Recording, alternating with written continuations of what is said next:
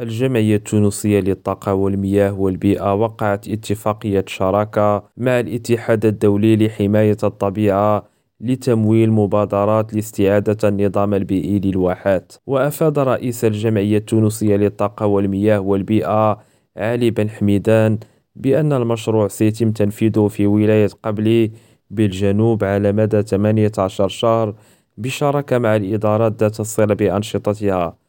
واعتبر بن حميدان أن الغاية من هذا المشروع الذي يموله الاتحاد الدولي للمحافظة على الطبيعة تكمن في الحد من الاستعمال المفرط للمبيدات الحشرية والتشجيع على المقاومة البيولوجية. يونس أكريم ريم راديو تونس.